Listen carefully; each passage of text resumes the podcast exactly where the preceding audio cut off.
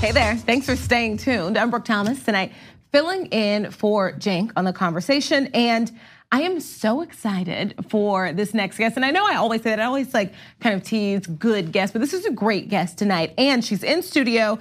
We have Ashlee Marie Preston, and we this is our first time meeting in person, and I'm so excited yes. because I know a lot about you and we've talked before, but I am super excited to, to meet you and be able to talk to you, even with my broken nail. I feel like I should have said something about this a long time ago. It's it happens. But uh, Ashlee is Ashlee Marie is a transgender advocate. You are a civil rights activist. You are an award-winning media personality, and we have a lot to get to. And you're going to spend the entire show here with us in the studio. Normally we have uh, two guests tonight. We have one guest, and I am excited to. I feel you. so special. Yes, Thank you, you, should. You are me. special. Thank you.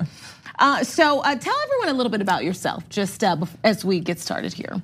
Um, well, you did such an amazing job uh, with the bio uh, introduction, but I'm originally from Louisville, Kentucky. Um, I didn't think. Louisville. Yeah, Louisville. Yes, There's yes. so many different ways to say it, but that's just my that's way. how the, that's how Louisville residents say. it. Yeah, yeah, yeah, Louisville.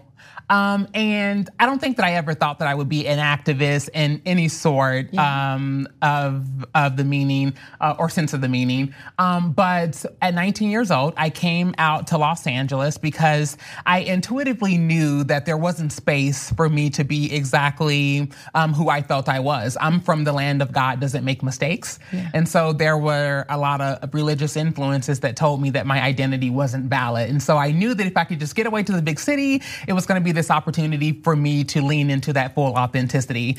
Um, what I didn't anticipate was that um, transitioning on the job, it would bring about harassment and discrimination. Um, instead of my employer protecting me, they saw me as a liability and I was terminated. What that in turn meant was that I lost my apartment and I became homeless on the streets of Hollywood. Um, it was even more challenging because women's shelters wouldn't accept me because of my assigned sex at birth, and men's shelters turned me away because I clearly uh, read female. Right. Um, so I ended up engaging in street economy, aka survival sex work, and I started using methamphetamine as a social lubricant to help me navigate all of the things I had to do in the name of survival. So most of my activism, most of my work um, comes from a place of first person perspective. I have been directly impacted by some of these systemic flaws that still continue to prevent uh, black trans women from thriving. And that's how I show up in every space I'm in. I I because we I do want to talk about those systemic flaws. We we have a lot to mm-hmm. talk about, but I want to know, you know, how did you come out of that, eh, eh, out of that space, out of that horrible space? How did you get where you are now? Did it take other people helping you? Was it just your own strength? Like what? Um, it was a little bit of, it was a combination of all of the above. Um, Yeah. I think ultimately, even as a black trans woman, there are still um, levels of privilege. So I am, I have what you would call passable privilege, um, in that I'm not as visibly trans as maybe some of my uh, siblings would be. And so because of that, I was able to, um, to high in my identity in a lot of environments. And I also didn't necessarily get disowned by my family. Um, I was just afraid of what my family's response would be. I didn't give them the opportunity to embrace me Yeah. and learn from me. So I just stayed in California on the streets because I was afraid of what that conversation might look like. Yeah. Those are two privileges that probably helped me survive. Those are privileges that may have uh, prevented me from being incarcerated. Those are privileges that maybe uh, prevented me from staying in a relationship that was abusive physically because maybe I felt that that was the only place I could draw love from. So those are all privileges that I'm keenly aware of, and I like to uh, underscore those when I'm in spaces like these talking about the trans experience. Yeah, I um I don't know that's so powerful. I feel like am I sensitive today? What's happening? Okay. um and it doesn't get, you know, any better because we're here to talk about, you know, something that is still going on, something Yes. that is still happening. Um Chynal Lindsey was found dead in a lake this week. She's a 26 year old, so 26 years old, a trans woman, and the second black trans woman to be killed in Dallas within the past three weeks. We're talking about two women in three weeks. And you were on the damage report with John Iadarola talking about Muhlaysia Booker's death just Yes. less than three weeks ago, also in Dallas. Another trans woman was stabbed to death before that, prior to Muhlaysia. And, you know, what are just your first thoughts, you know, about what's going on in Dallas?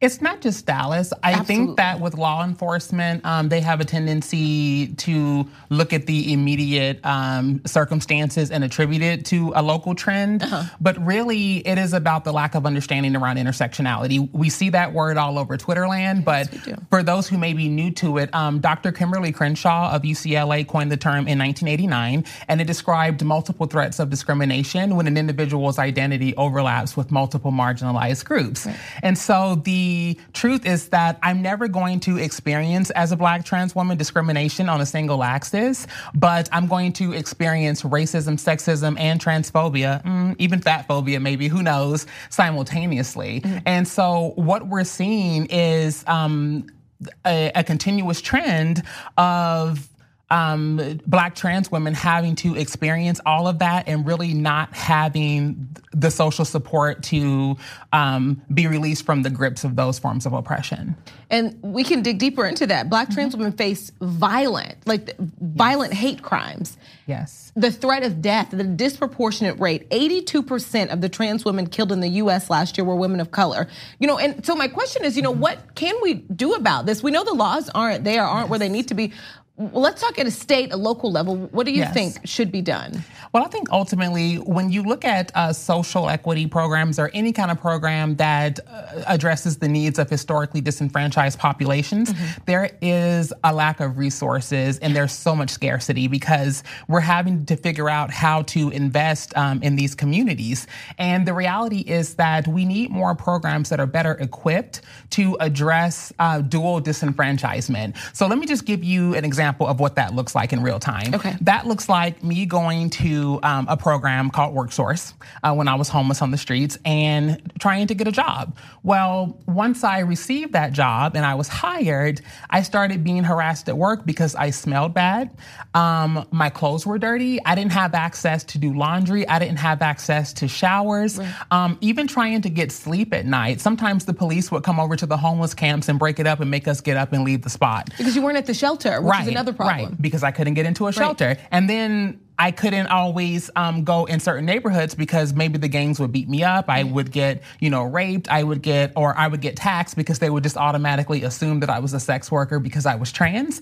And so going into a job with little sleep, without uh, proper hygiene, without the uh, proper grooming uh, access, it, it, it made me lose my job. Right. You know, maybe I was on methamphetamine because I had nowhere to sleep, so people would notice I was being quirky and weird. So that's what those examples look like. So we need to have somewhat of a task force that is charged with addressing each layer of those needs simultaneously in order to set us up to thrive. We saw what this example could look like in California. Um, if you go to California. Um, uh, cities or calcities.org, you will find out that they they have a task force that's uh, statewide, local, and city, and they're partnering, uh, building coalitions with other organizations to find out how to address those needs um, collectively. And so I feel that we need that on a federal level for trans women of color. I love that. And I love that you went to federal level because I don't think a lot of people still don't realize that the protections actually just aren't there. Yeah, not even all. that. They're not yeah. counting us. When you look at the fact that um, LGBTQ identified individuals in general aren't being counted on the census, and when on the U.S. Census uh, on the website, and even when there are there is information or data being extracted from these studies, they're coming from studies that are classified as MSM, which means men who have sex mm-hmm. with men. Right. So we're not even talking about um, the experiences of trans women or trans women of color more specifically because we're not even giving space for their experiences and their truths. What about on a personal basis for people who say they want to be allies? The best way to be an ally is to first and foremost not conflate saviorism with empowerment. The reality is even people who feed mice mm-hmm. turn around and feed them to their pet snake. Mm-hmm. So just because you're stepping in and giving us resources, it doesn't mean you're necessarily pulling us out of the disparity that we're in. Right. And so I would say to even the larger organizations who are, are hiring trans people, if your executive level doesn't reflect the demographic you claim to serve, it's a scam. I, so I want you to put this because a lot of times it helps when you put yes. things in perspective and people start to care more when they can um, sure. understand it more. And so I talked before here about things that black men do and just to not be deemed threatening. So like mm-hmm. crossing the street when they see a woman coming, mm-hmm. not getting in the elevator at night with just a woman, not waiting at a restaurant for a friend and not ordering anything, not window shopping, mm-hmm. things to not appear threatening, right? right? And I know that there are things that we probably both do as women to keep ourselves safe.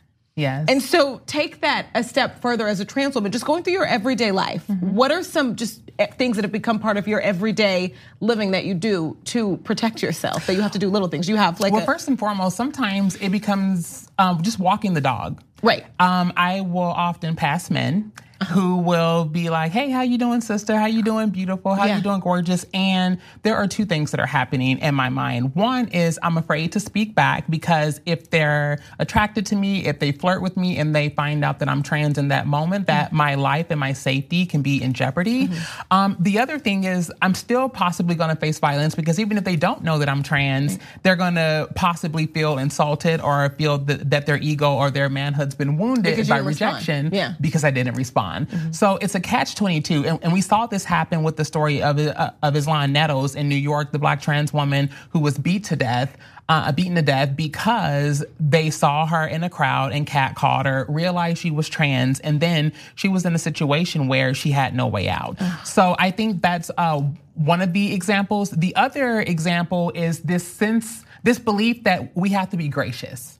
Right. That we can't really say how we're feeling or what we're thinking because we don't want to seem unappreciative. We don't want to um, to maybe trigger would be allies. And even working in the nonprofit industry, which now I refer to as the nonprofit industrial complex, okay. I was only one paycheck away from being in the same predicament as the demographic that I served because I wasn't in a position of leadership. So mm-hmm. if I spoke up about the way that trans clients were being treated at some of these LGBTQ organizations, I was deemed a threat and I was a liability and I was a disruption. And so I oftentimes found myself in the office with my employer pushing my pay, uh, pushing my last paycheck across the desk to me because I was willing to speak up and say the things that needed to be said. To do what the organization is kind of saying that you're doing. Yeah. Right. To actually do that. Can we talk about police and police help? Because I, I think you could put it into words and say that the black community has a fractured relationship with police. Mm-hmm. And so let's take that a step further as far as, you know, black trans women. You know, are yeah. they getting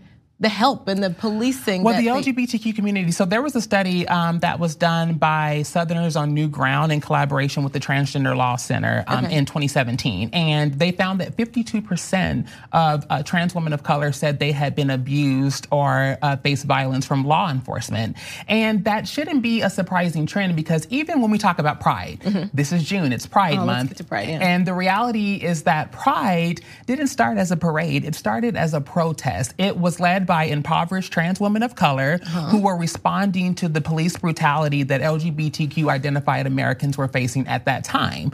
Um, and so here we are 50 years later, and we still have disproportionate um, um, negative impacts with law enforcement than perhaps some of our um, non black or non trans identified uh, peers would. Right. And so I think when we're talking about the negative experiences that black trans women are having, it, it's, it's it's it's multi-tier. One uh, layer of it is social, the other layer of it is systemic. And I think that law enforcement definitely contribute to the systemic oppression that we face, and it's directly connected with the prison industrial complex.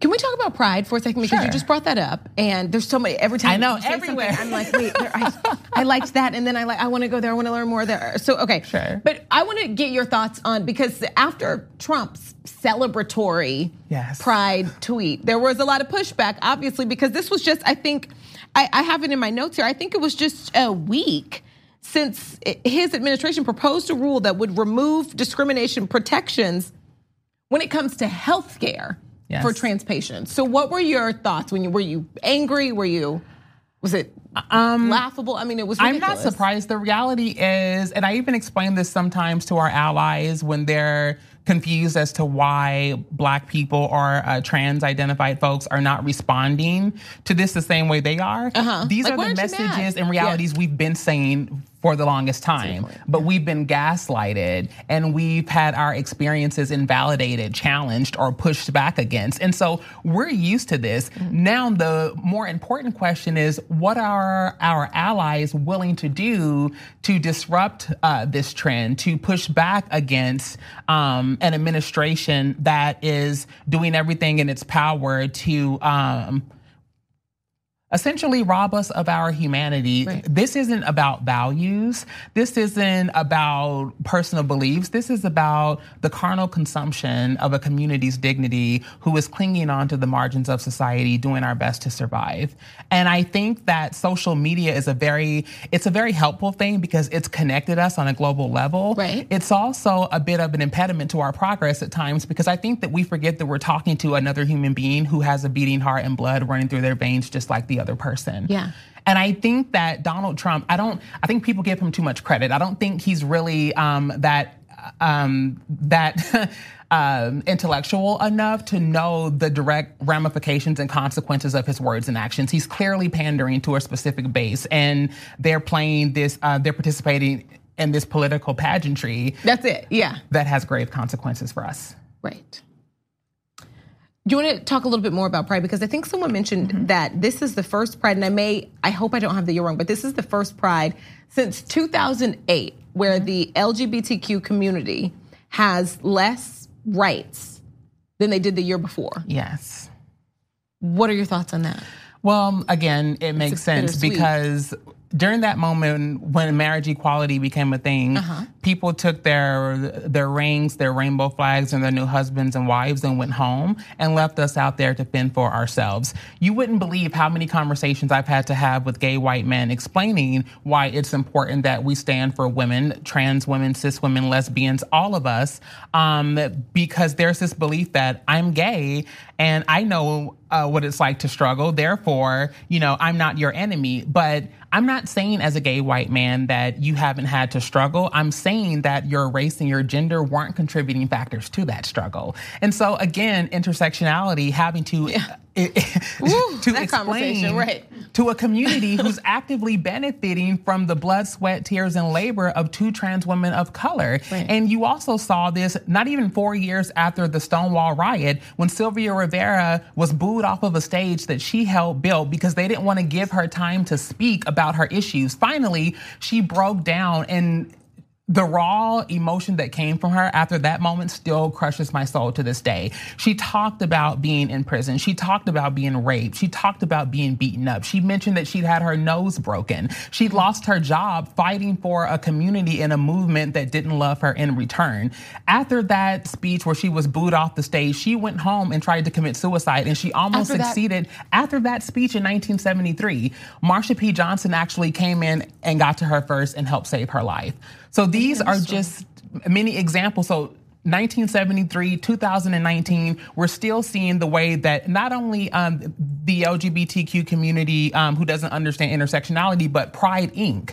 is a full entity that comes in and it sanitizes and essentially gentrifies the LGBTQ experience. And so those of us at the grassroots level are still, much like Sylvia Rivera in, 19, uh, in 1973, trying to get the community to hear our cries and to be better allies to us because the reality is that when the most vulnerable among us is liberated, all of us will be, and not until then. Let's talk about that liberation because and, yes, and that speaking out and being like that, I that. liberation. Because I, I think that you've explained this before, but mm-hmm. I want you to for our viewers, you know, sure. we're talking about a couple years ago. Yes. Talking to Caitlyn Jenner and calling her out. Yes. And then you ended up leaving the organization after that, yes. right? Yeah, and, and so this kind of touches back on something you were talking about a little bit earlier. But mm-hmm. why? I know, and you, you can explain it if you want. I know why something needed to be said to her, but not everybody has, I guess, the strength and the wherewithal and the desire. A lot of people have the desire, but just the ability to actually say, you know what, I'm going to do it. Forget it. I'm just going to do it in that moment.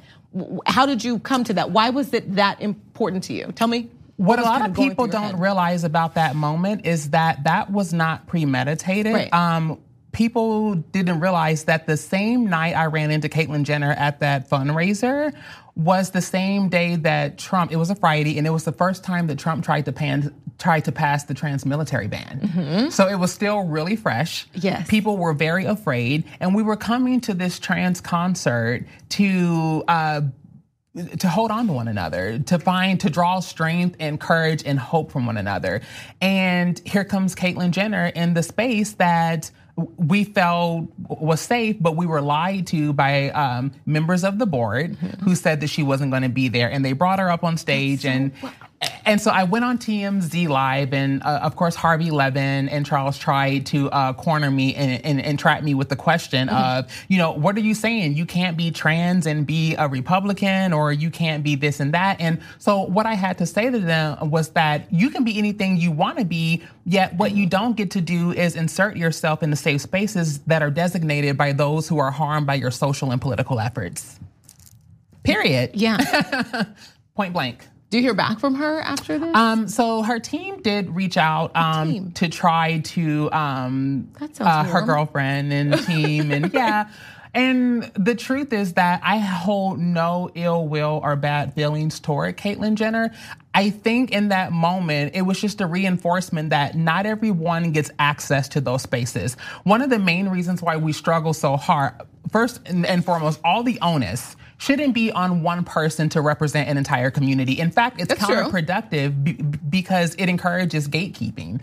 Um, yet, when we have trans people sometimes in Hollywood and in other places who can say more and they can do more, they don't. When they get into that space of that they believe that these respectability politics that are authored by people who will never respect them right. will save them, then we're still once again left on the margins waiting for uh, someone to speak up and talk to our truth. And so for me, being someone who um, has that first person perspective, who has uh, directly been impacted by these issues, I feel that it's an ultimate betrayal to the community that has fed me, loved me, and helped me for me to get into these spaces of privilege and then all of a sudden forget what it's like and try to be cute. That that takes some inner strength though. It does. Mm-hmm. I mean, I talk about that all the time. Not every NFL player has the ability to kneel.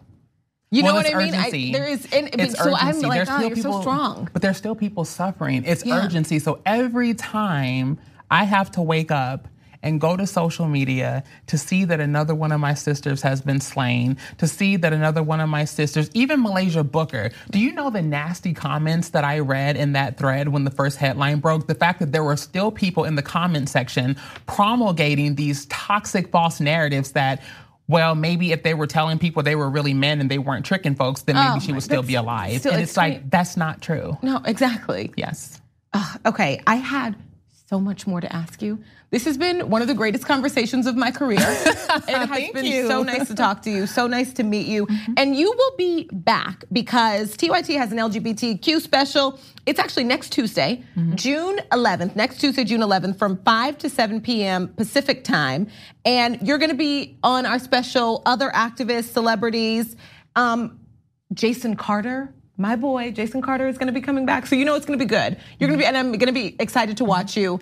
And thank you so much for being here, and thanks for talking to us and being so open. And you're so strong and so powerful. Thank you. And I and I just want to say too, lastly, one more yes, solution that for, for the people who want to be better allies, support us, but also support people who are supporting us. One of the main reasons why I'm endorsing uh, presidential candidate Elizabeth. I wanted Warren, to get there. Let's do it. Okay. Yes, is because of the simple fact that she is probably the best person I've ever seen to understand nuance. We can't heal what we don't reveal. This is true. And even though there is so much chaos unfolding in the country for the first time, we are talking about issues that we have been gaslighted about for the last few centuries. And so, um, for me, I'm really grateful for Elizabeth Warren to step up to these banks, to these um, large corporations, to these uh, systems that are in place that have their foot on our necks. Mm-hmm. And so we need to not only support us, but support the people who are brave enough, like Elizabeth Warren, to stand up, speak the truth despite the consequence. Because the definition of oppression is prioritizing your comfort over the suffering of a disenfranchised community.